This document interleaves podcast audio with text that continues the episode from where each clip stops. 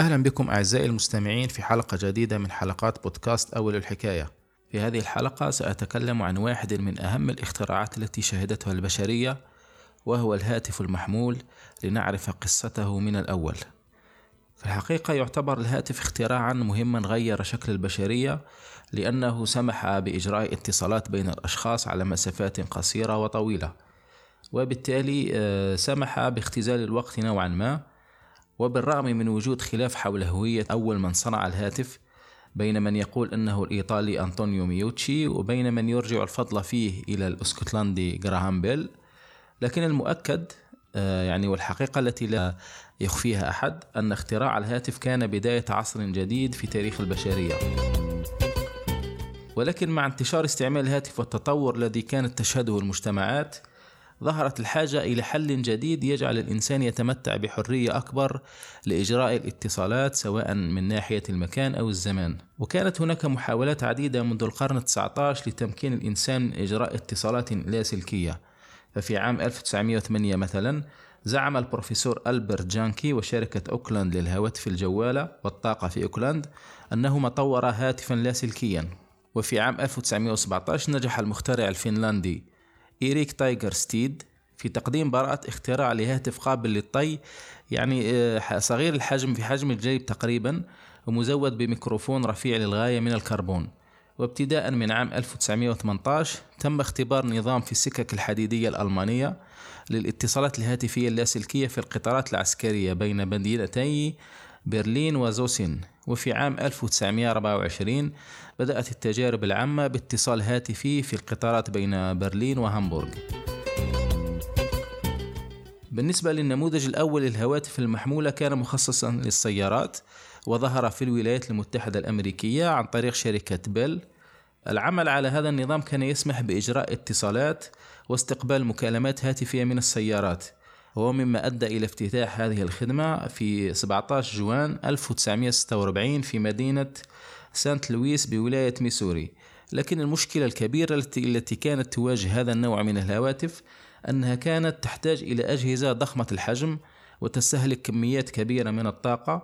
كما أن شبكة هذه الاتصالات كانت كانت تدعم عددا محدودا من الاتصالات المتزامنة يعني عددا قليلا جدا من الاتصالات التي تجري في وقت واحد. إضافة إلى ذلك كان هناك عيب خطير في هذا النظام وهو أن آه، إرسال المكالمات كان يتم على شكل إشارات تناظرية غير مشفرة. يعني كان يمكن لأي شخص يملك جهاز راديو في ذلك الوقت أن يستقبل هذه الترددات ويتنصت على الاتصالات. ومع مرور السنوات بدا واضحا أن هواتف السيارات لم تمنح القدر المطلوب من الحرية في إجراء الاتصالات.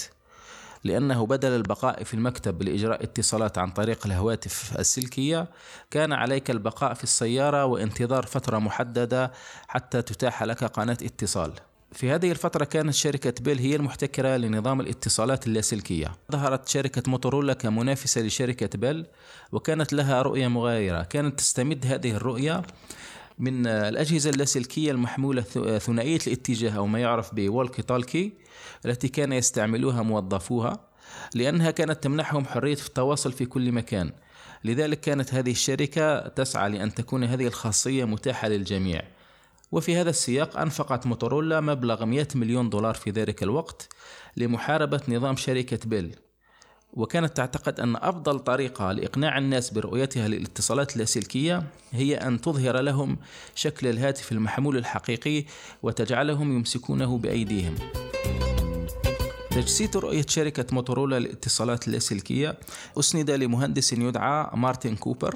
كان رئيس فريق المهندسين الذين يعملون على هذا المشروع.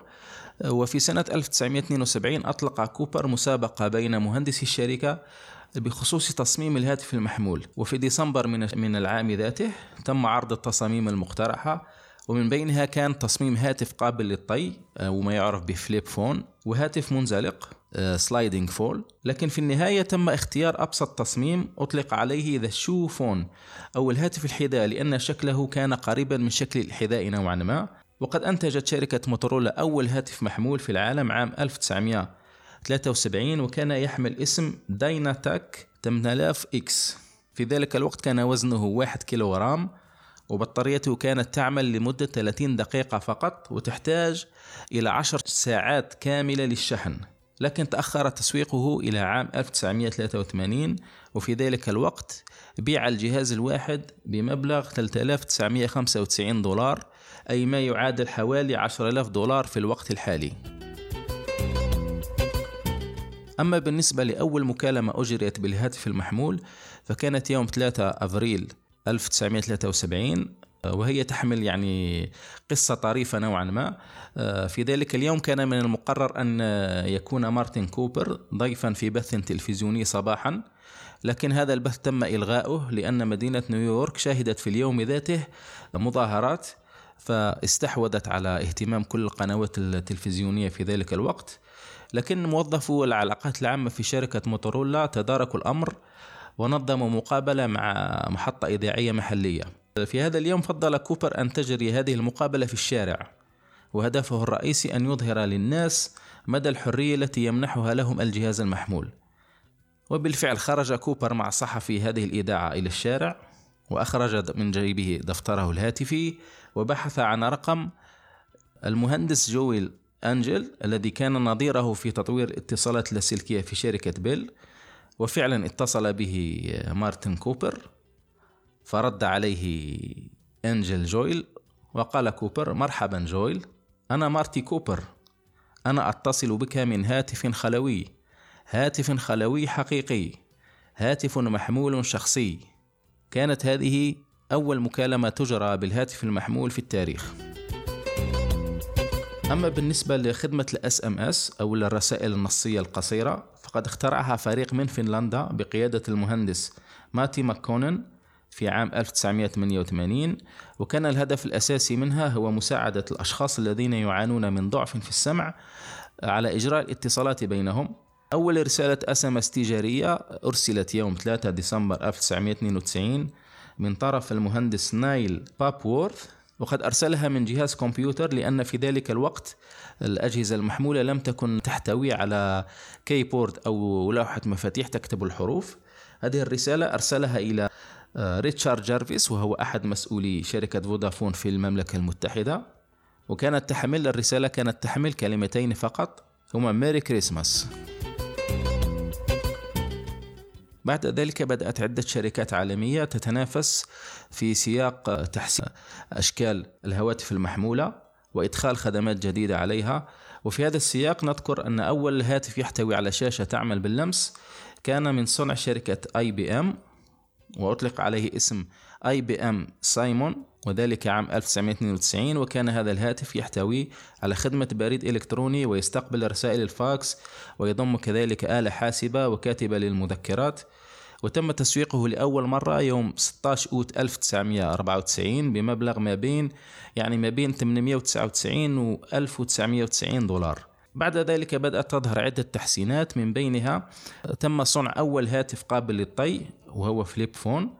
وذلك عن طريق شركة موتورولا في سنة 1996 وبيعت من هذا الجهاز الذي يحمل اسم StarTAC بيعت منه 60 مليون آه، نسخة وكان بالمناسبة أول جهاز هاتف يتضمن الوضع الهزاز أي ال vibration بعد ذلك في سنة 1998 ظهر أول هاتف بشاشة فيها ألوان وهو هاتف آه، من شركة سايمونز يحمل آه، موديل S10 أما أول هاتف ذكي يتم تسويقه فكان من إنتاج شركة إريكسون ويحمل اسم R 380 تم تقديمه يوم 18 مارس 1999 وبداية تسويقه في ديسمبر 1999 وهو يعتبر أول جهاز هاتف ذكي لأنه كان يجمع بين وظائف الهاتف العادي ووظائف المساعد الرقمي الشخصي ال PDA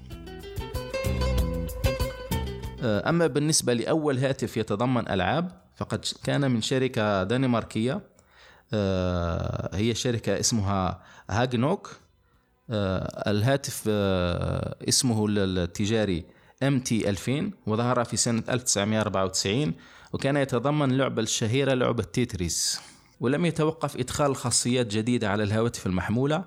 أشهرها هو إدخال الكاميرا وكان ذلك في ماي 1999 في اليابان عن طريق جهاز كيوسيرا في بي 210 وكان هناك أيضا خاصية تصفح الإنترنت التي جاءت في هاتف نوكيا 7110 في سنة 1999 وكذلك أول هاتف كان يتضمن مشغل للموسيقى MP3 هو جهاز سامسونج SPH 100 وظهر في سنة 1999 أما الهواتف التي نعرفها حاليا فأول هاتف مثلا أول هاتف آيفون ظهر يوم 29 جوان 2007 وأول هاتف يعمل بنظام الأندرويد وهو هاتف HTC Dream ظهر في عام 2008 آه، وأول هاتف كان يحمل خدمة Google Maps هو هاتف Motorola Droid وظهر في 2009 بالنسبة للشركات التي تتنافس حاليا فتقريبا هي آه، شركات أبل سامسونج آه، هواوي آه، شاومي.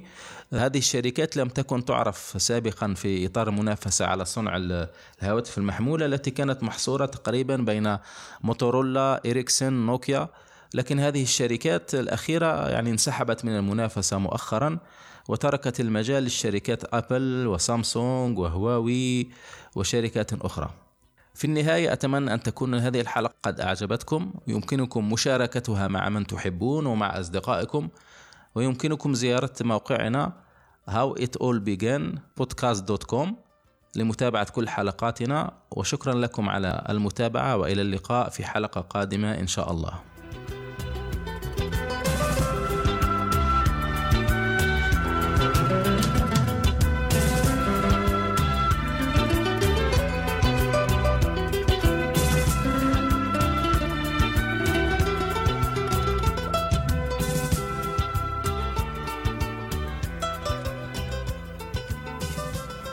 هذا البودكاست يأتيكم مرة كل أسبوعين برعاية استوديو تي إذا أعجبتكم حلقات البودكاست يمكنكم مشاركتها مع من يهمه الأمر. أو التواصل معنا على موقع howitallbeganpodcast.com